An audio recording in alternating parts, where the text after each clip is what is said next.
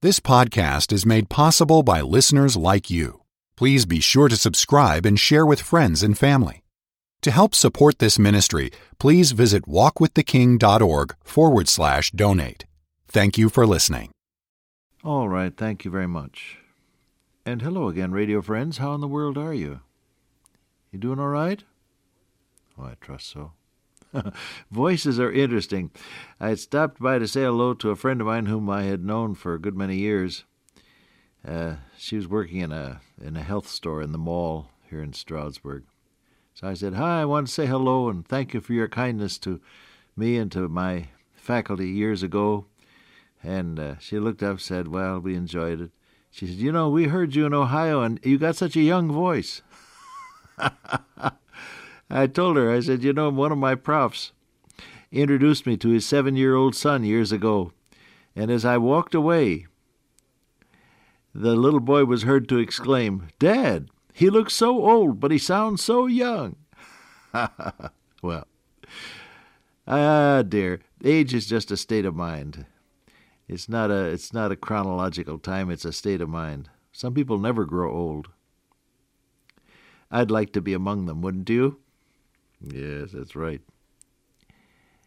Why, uh, I wanted to share with you, apropos of nothing, except that we've been talking about trusting God a while back uh, in our study of uh, the 37th Psalm. You remember that? And so here comes this letter. It was written early in March. And uh, it says, uh, a couple of months ago, you told us how you kept a little card in your wallet that says, When you're down to nothing at all, then for the first time you may know that God is enough. In January, I had a chance to find out that that is true. I was on a flight to Moscow for a medical convention. I was to stay nine days in Russia in January. What happened was that the airline lost my luggage. And here I was facing nine days with nothing. So, as I was high over the ocean wondering what I was going to do, going to a country where you can't even buy clothes, I remembered what you said when you're down to nothing, God is enough. Well, it turned out that my assigned roommate was just my size in clothes, and she was a Christian and very generous in sharing. No one in my tour group could believe that I was not in the least upset. Thank you for your teaching and so on. Isn't that great? Well, I know that devastated feeling when your luggage is lost, and it does happen to all of us if you travel at all. You know, airlines people do a great job, but they're human, and sometimes things get lost. And uh, I remember on one occasion I was headed for a, a series of meetings in Grand Rapids. And when I came to pick up my bags at the airport at Grand Rapids, no baggage. Well, it was lost. They didn't know where it was. I said, Well, I hope you find it. I'm going to be staying at such and such a place, and when you find it, bring it out, please. And I went on and checked in to the, uh, the place where they had me staying. There I was, a briefcase.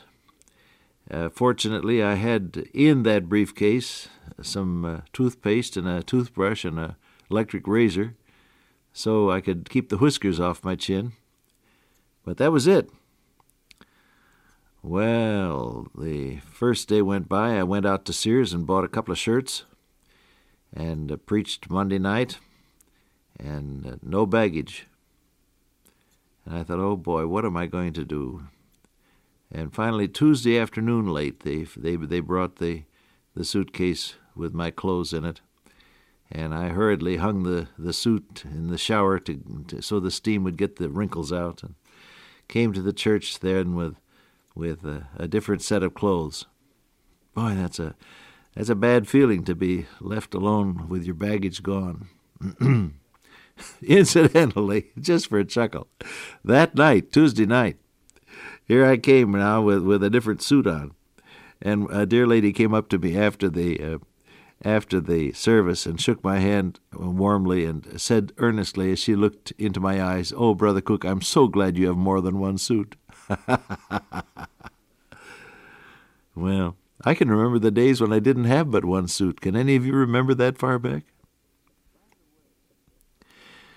By the way, I got to get a few of these things off my mind while I think about them. I got a letter the other day from someone who said, Listen to some of your tapes from the years before you retired, and then listen to your tapes now. There's a lot more of I, me, and mine in your in your talk nowadays. Is that right, really? Well, if it is, I don't know, maybe I ought to change it. But I tell you what I do. I pray every day that what Bob Cook says to you may be guided by the Holy Spirit, and I just have to trust Him and stick to the Word of God, and that's what I'm going to do. Is that all right with you? Well, we're in First Thessalonians. And Paul has been saying, I remember in my prayers without ceasing. Don't quit praying for people. God isn't finished with them or with you. Remembering without ceasing your work of faith, labor of love, and patience of hope in our Lord Jesus Christ.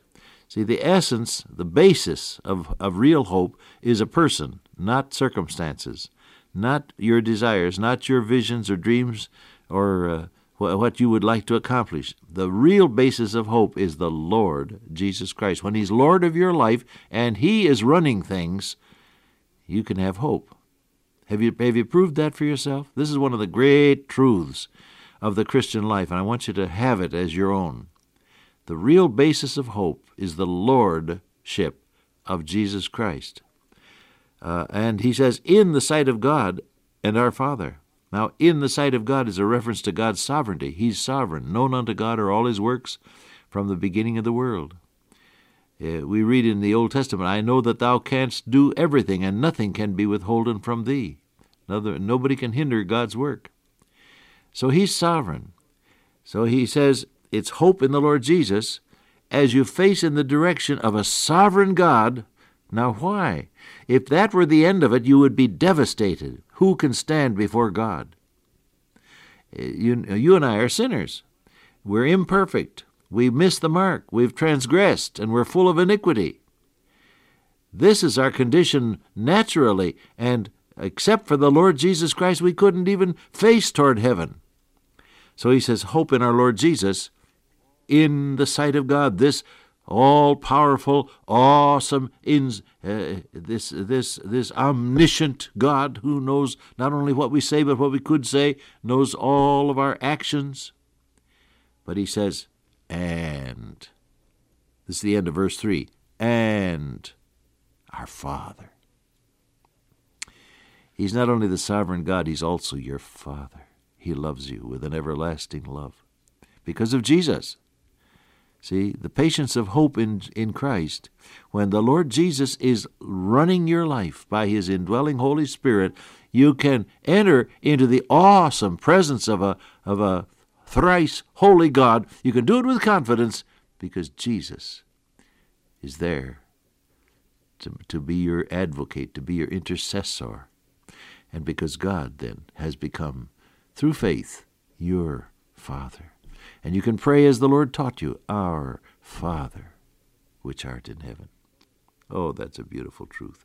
Let us, the writer to the Hebrews says, Let us therefore come boldly to the throne of grace. It's not a throne of judgment anymore.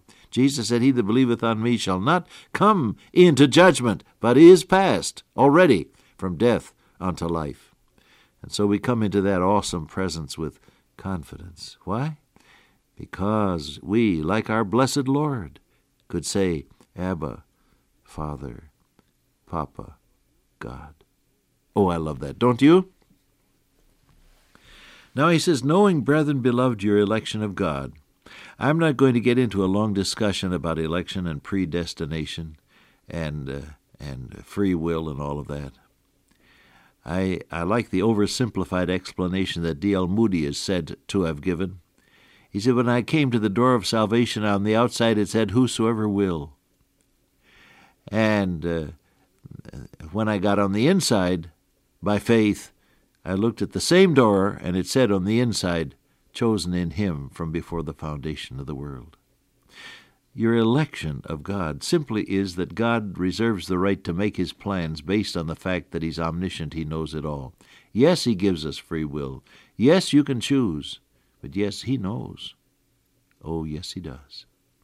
And so today, yield your heart to Him so that it may be guided by His Holy Spirit, and that you may fit in then to His eternal plans, your election of God. God chose you, and you want to yield to Him.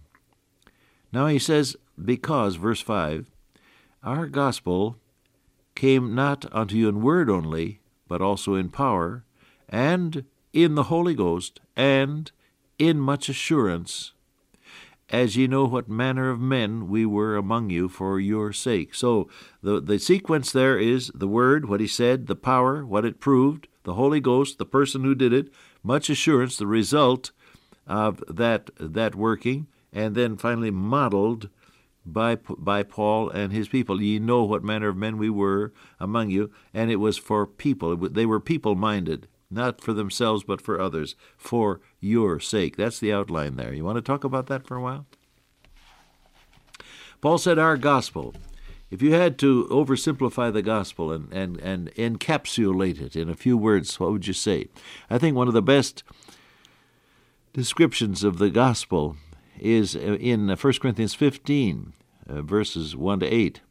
Paul said, I declare unto you the gospel which I preached unto you, and you received. Uh, now he said, I delivered unto you first of all.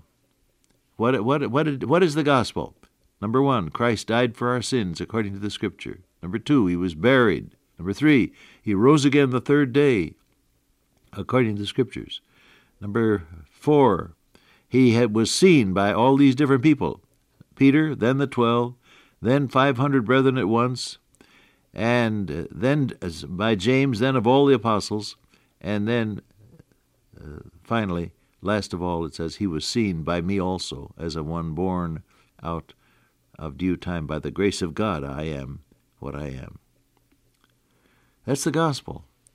Christ died for our sins. He was buried. He rose again. People saw him, and I know him. See, that's the essence. You can't preach the gospel effectively, beloved, unless you can say, Me too. I know him.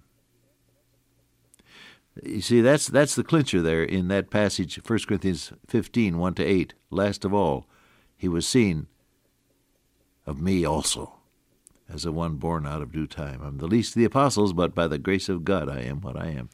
Jesus met me too. Even the skeptics say, quite frankly, there is no way to prove that a Christian experience is untrue. Because what you experienced with God is yours and His, and you know it, and God knows it, and people can't deny it. The gospel, when it is preached effectively, is laced to the personal awareness of Jesus Christ as Savior and Lord. Do you have that in your own life? You may have talked about the gospel, talked religion, but oh, make sure that you are able to say, as did the Apostle Paul, last of all, He met me too. By God's grace, I am what I am. It's a great concept.